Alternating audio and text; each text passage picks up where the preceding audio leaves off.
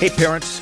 Tim Wright here, along with Dr. Michael Gurian, for episode 98 of the Wonder of Parenting podcast. And today we are going to dive into a topic that has really reignited the imaginations of people here in the United States of America and really all around the world. And that has to do with racism, an issue that just never goes away and shouldn't go away, obviously, until we have dealt with it. And uh, we want to talk about it a bit today with you. I want to give you a little bit of context for this, however.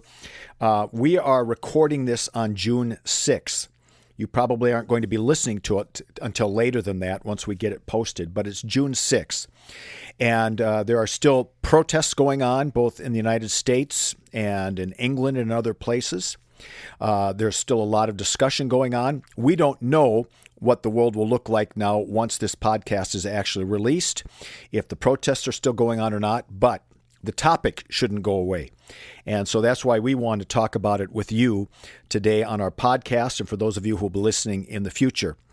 Um, I do think we probably head into this a little bit with some trepidation in the fact that both of us are white guys. Uh, but Michael comes from a, a, very unique perspective, being a Jewish man as well, who has experienced some anti Semitism in his life. And we both care deeply about this topic. And we recognize that if racism is ever going to be uh, defeated once and for all, it's going to take all of us working together on this issue. And that, of course, includes raising our kids uh, to be wise in their relationships with others. So, Michael, I want to uh, start out just a little bit. Let's let's paint some broad strokes as we begin. Um, you uh, were a part of some of those demonstrations back a generation or two ago with your parents. Yeah, as I was watching on TV, and then we had a, a protest, um, a peaceful one down in Spokane, where I live downtown. Um, those memories came up of 1968 when um, Dr. Martin Luther King was killed, and there were there were a lot of protests, and we were on peace marches. My parents were both academics, and they were very involved in the the peace movement and the civil rights movement and um, which was all over the university there. They were at University of Hawaii at that time, and uh, and so uh, you know I was sort of brought up with it for sure, and brought up with uh, with activism, social activism, and and that those memories came up for me as I watched this, and I thought, wow, um, this is kind of an interesting resonance. George Floyd is killed, and um, and it it ignites these protests and then back then 19 and during covid while we're having disease uh, pandemic and disease response and back then 1968 it was hong kong flu hmm. at the time when dr martin luther king was killed which led to protests and um, it just it was a really interesting resonance 50 what is that 52 years later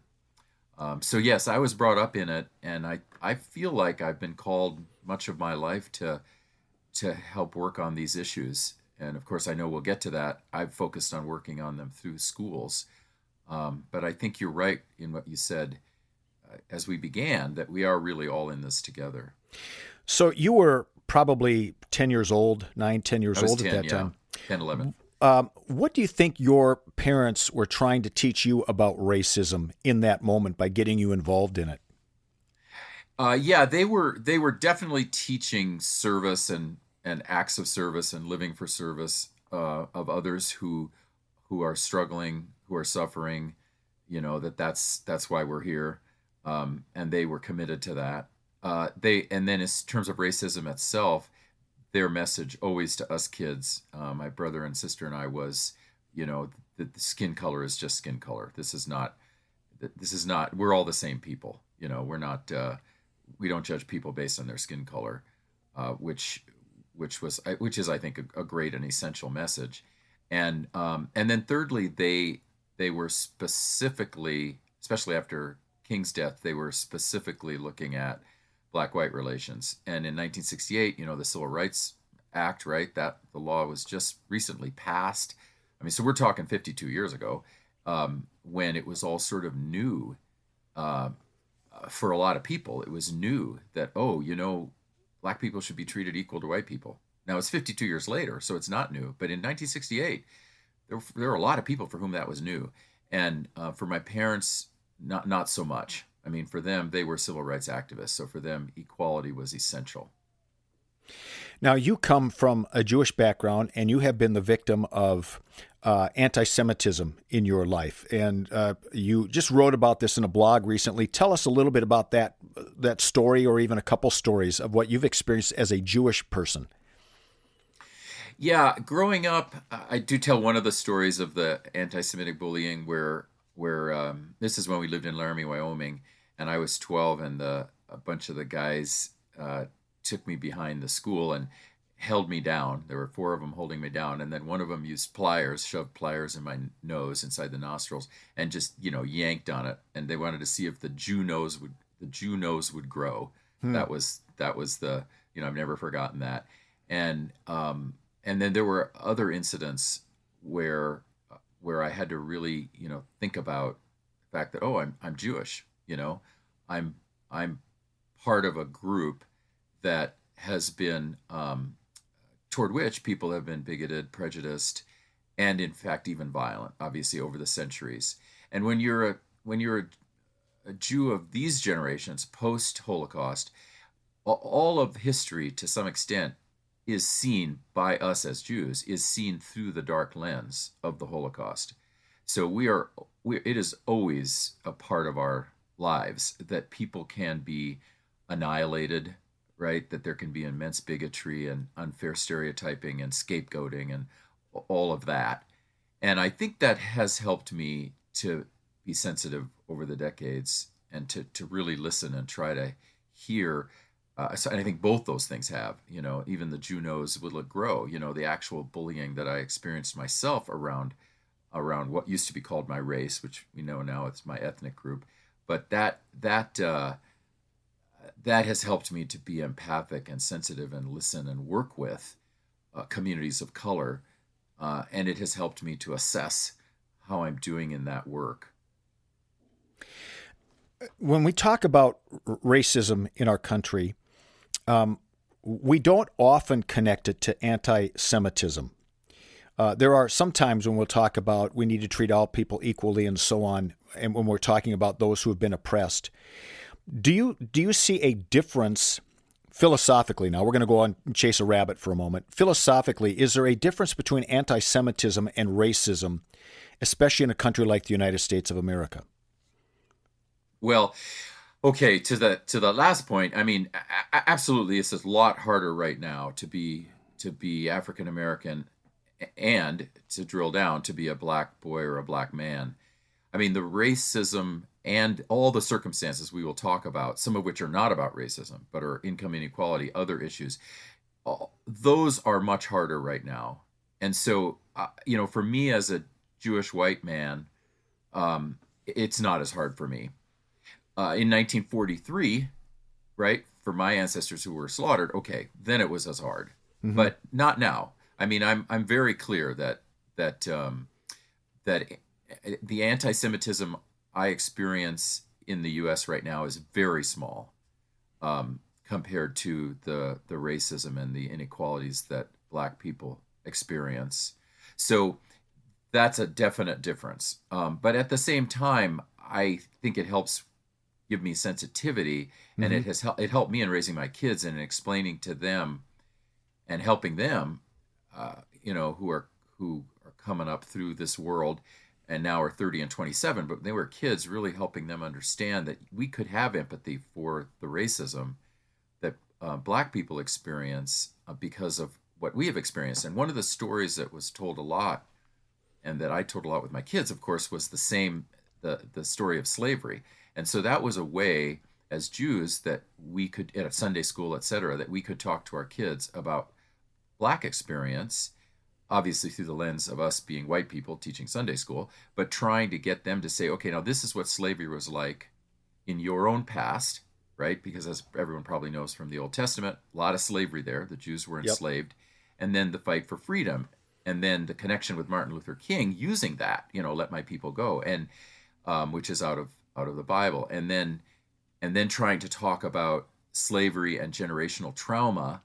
And Jews, you know, Jews know about generational trauma. I mean, we are we are thousands of years past that slavery, but like I said, every Jew looks through the lens of the Holocaust, and mm-hmm. and slavery is is right there. You know, it's right there. So we're able to use it. And I think that's a good thing. Jews are able to use that with their kids, kind of look through that lens and then talk about the generational trauma of slavery, colonialism, and slavery, and how that passes down. And we now know a lot about genetics and epigenetics and how institutional um, uh, slavery and, and trauma passes into this generation. And as my kids were older teens, I was learning more about genes, and, and we would talk about that.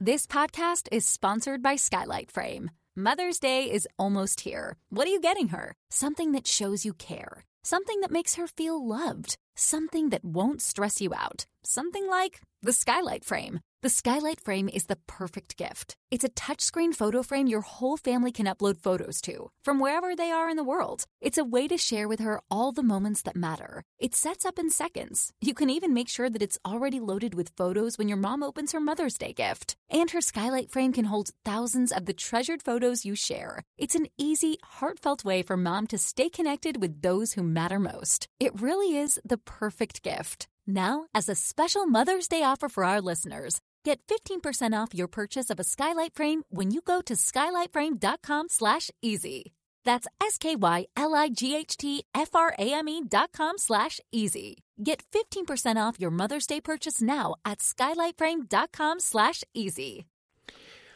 I know one of the challenges for parents right now is uh, to talk to their children about this. And, and I, I can even remember, because uh, I was 10 at the time as well, uh, seeing these... Um, uh, back in the 1960s, seeing these images on TV of riots and um, wondering uh, in my 10 year old mind, what, what is this? And this, this feeling of fear. What's wrong with the world? What's going on? Why, why are these people so angry? And to, to try to explain what are really pretty big adult issues to children who are seeing images on TV uh, can really be a challenge. And um, what are some of the let let's start with again some broad strokes and then we can uh, dig a bit deeper what are some initial things that you would say to parents as they're trying to help their children now navigate through the images that they have been seeing on TV and uh, and even navigate their way through some discussions that moms and dads might be having in their houses and their kids happen to be listening into them yeah, it's that's a good and, and very deep question. I, I think some of this will depend on the age of the child, so I'm going to be general, and then parents, please, you know, fix it for the age of your child. I think the I think it it's going to start with, excuse me, seeing the seeing the images on TV. I mean, I got to guess that's how the kids, especially little kids, are going to bring it up, and parents are going to bring it up. They're going to be seeing these protests, and the kids are going to be thinking, "What is that about?" And so, right there, the two I think key emotions are anguish and anger.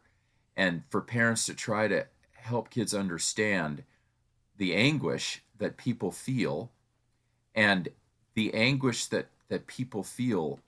And of course, and of course, we want to remember in these protests, there are a lot of white people. I mean, people of all color are in these protests, and and I'm going to separate for a moment the protests from the looting. I think that's a different topic.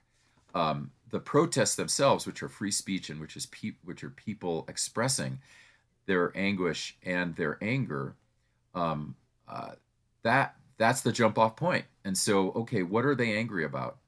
And and hopefully the children will ask the parents, but if not, the parents are going to say, well, here's what they are angry about, and try to explain.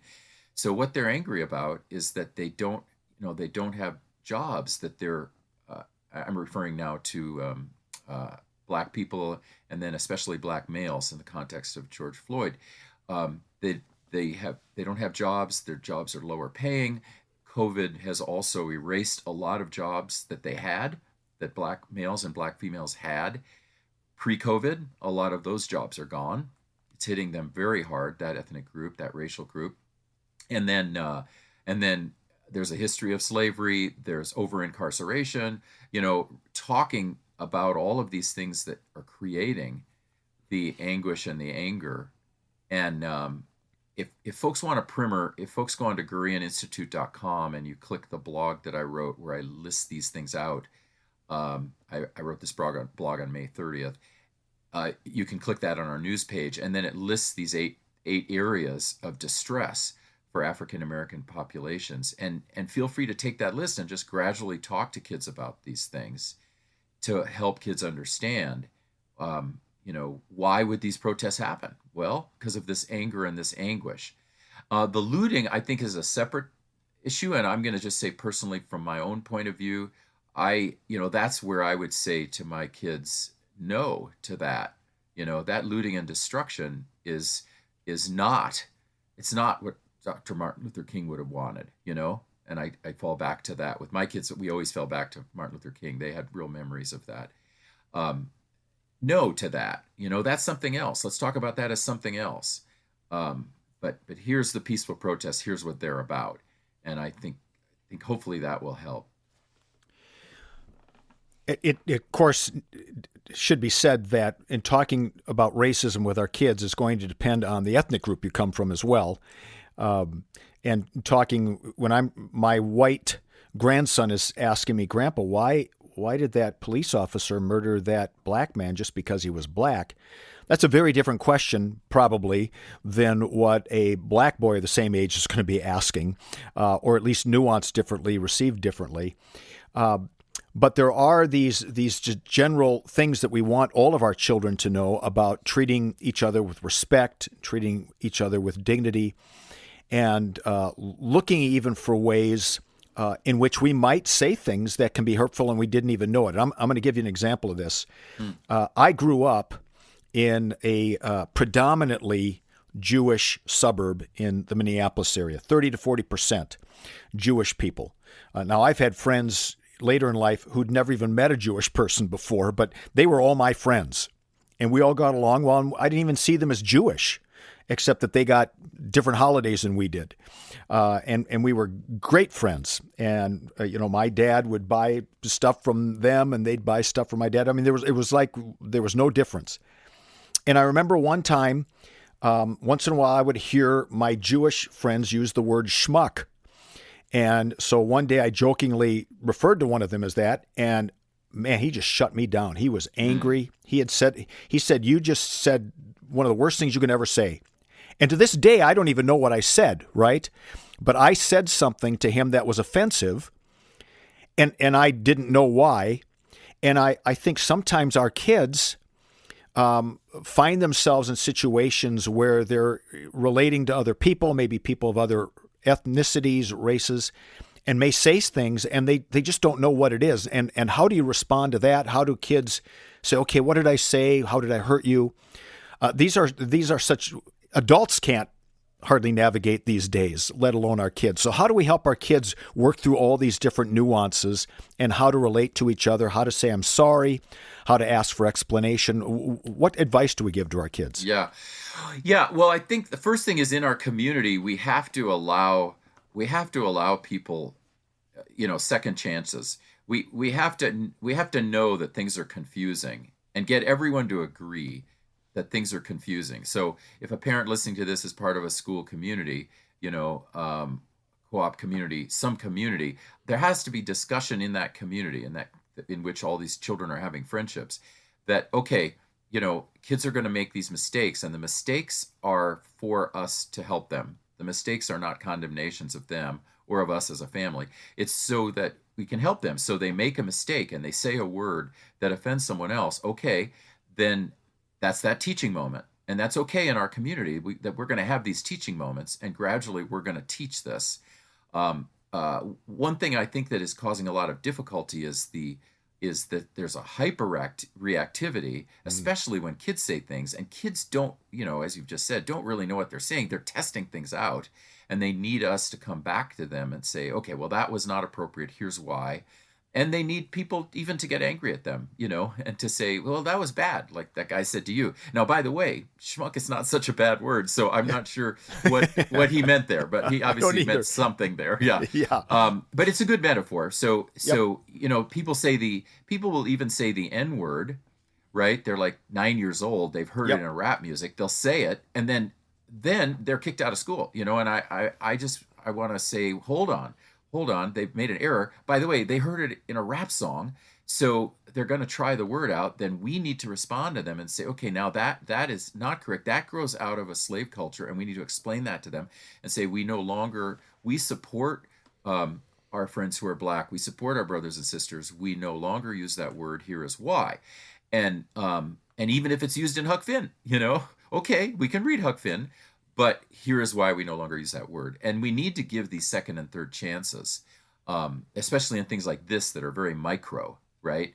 Um, in other words, microaggressions that are small aggressions that can add up, but that we need to help our kids correct because part of raising them is letting them make these mistakes and correcting them. So I would say at a communal level, we have to come to some sort of agreement that kids will make these mistakes, we'll correct them, they will grow up and not be racist because we've helped them through an experiential process. Now, in terms of the apology, yeah, I think apology is so crucial. I mean, I, in other podcasts, we've talked about how we, we just always beg parents to help their kids to apologize. So if they've said something um, uh, that that is uh, that is racist or is a microaggression or is something that has offended someone, that needs to be talked out. We need to figure out why the person was offended. It needs to get explained the child needs to explain it back to us so that we know the child understood. Okay, when you used the N word there, that, that, you know, what feelings did that cause in the other person? Okay, and then my child says, well, I think the feelings, these were the feelings caused, even though I didn't really mean it. I heard it from a rap song. Okay, that's fine, but the feelings were still caused. And then now go apologize. And then uh, if, if, the kids are young, we supervise the apology and make sure it happens. Uh, that that the apology process is a good one, um, and I think it and the final thing I'd, I'll say here is that I think it's that I, I think it's really important that this kind of social process goes on and that there is forgiveness and the apologies are accepted and you know everyone moves forward as brothers and sisters. Because um, to some extent this social interaction isn't set up well so that we have some people who will hyper react to some one small thing and then it doesn't really matter what anyone does even if person apologizes, they're still hyper reacting. And um, I think they also have to allow the apology to stand. And then we all move forward in community. Uh, so I think this is going to be solved at a community level. So, along with that, then, Michael, I, I think about just the conversations that parents have with each other about these issues, maybe not realizing that their kids are listening in. Um, how how should parents, when their kids are in the room, talk about these issues? in a in an adult way, of course, but in ways recognizing that their kids are there and maybe listening in. And um, we we know that uh, kids learn best from what they see mom and dad doing. Yeah, yeah, that's a really good question. I it takes me to a number of places. One of which is parents may have maybe disagreeing actually about what they're seeing. They may be in an argument about it, and and um, you know, I think after things cool down, it's good for them to talk to their kids about both sides of that argument or what they were arguing about. You know, because because this is a stressful time, and that's that's going to happen. And then in terms of just generally talking to the um, talking with each other about it hopefully especially when their kids are around yeah hopefully they can have the conversation um, and and have the conversation in a way where it, things are not taken personally, you know, in which they they can be passing on knowledge, they can be discussing what's going on without attacking each other, and also hopefully without attacking others, um, uh, whoever it is. I mean, depending wherever they are on the spectrum, whether they're attacking. Um, the president or whether they're attacking you know the antifa whatever it is that they're attacking i, I just I always hope that we can um, be less on the attack and more understanding and empathic to what's going on and why it's going on. And that will pass that on to our kids. But, you know, if we're in attack mode, then then we do have to talk to our kids about that too and why we are so enraged or angry and that we need to attack. And, you know, hopefully when we're talking to our kids about that, we're cooled down a bit. Confidence starts with loving who you are. And when your skin feels nourished and glows on the outside, you naturally radiate confidence from the inside. Give your skin a glow up with Osea's clinically proven Mega Moisture Duo. This ultra hydrating body care features two of Osea's best sellers, Undaria Algae Body Oil and Undaria Collagen Body Lotion. These seaweed powered heroes use skincare level ingredients normally reserved for your face for results you can see and confidence you can feel. Osea has been making clean, clinically proven seaweed infused face and body care products for over 28 years. This luxurious skincare is vegan, cruelty free, and climate neutral certified, so you never have to choose between your values and your best skin. Glow from the inside out. Get 10% off your first order with code GLOW at OseaMalibu.com. That's O S E A Malibu.com code GLOW. That's such an important point because racism in and of itself just brings forth a lot of different emotions.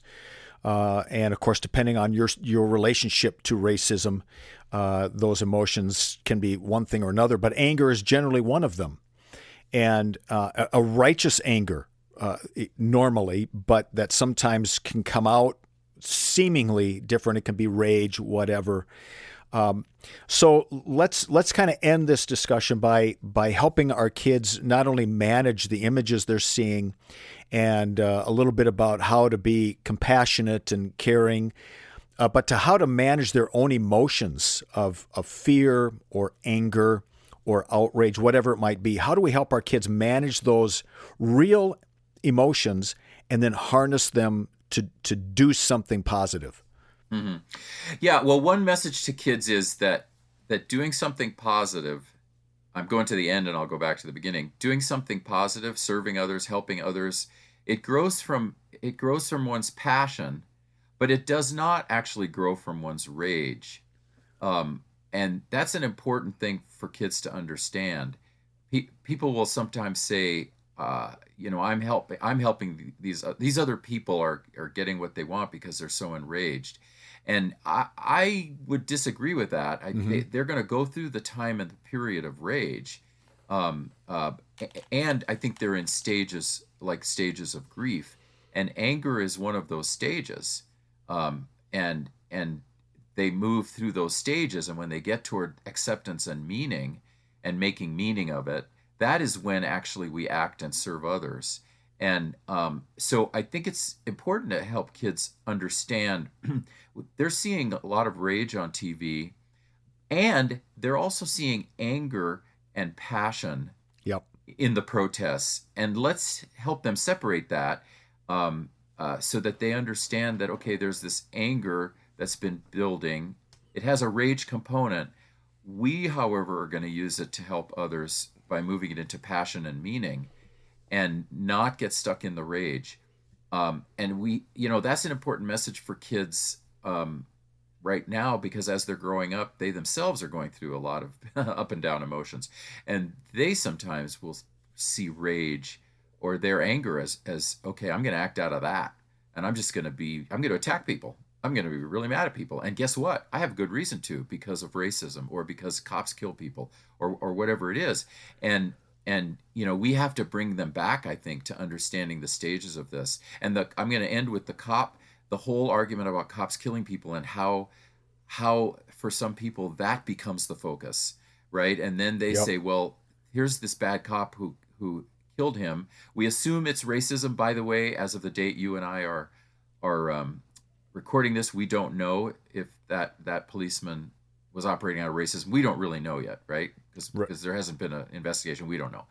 Um, but even if let's say it was, the then it then it goes to rage against cops, right? And then it goes to cops are bad, and then it goes to let's rage against white cops, and then let's defund police departments and let let anarchy take over. You know what I mean? So it's uh, we have to help our kids to see where rage where rage goes, and then pull back from it and have um, have discussions about anger and help them understand their own anger, have discussions about empathy, have them understand their own empathy, have discussions about racism, have them understand their own and even our own racism, H- help them to do a, a what I what I call and others call a privilege assessment, you know, where especially if you're white or if you're wealthy, that you assess your own privilege and and help your kids assess their own privilege and say, you know, these are some privileges you have that these people don't have, you know, and you got to be aware of that and and and let it increase your empathy for others.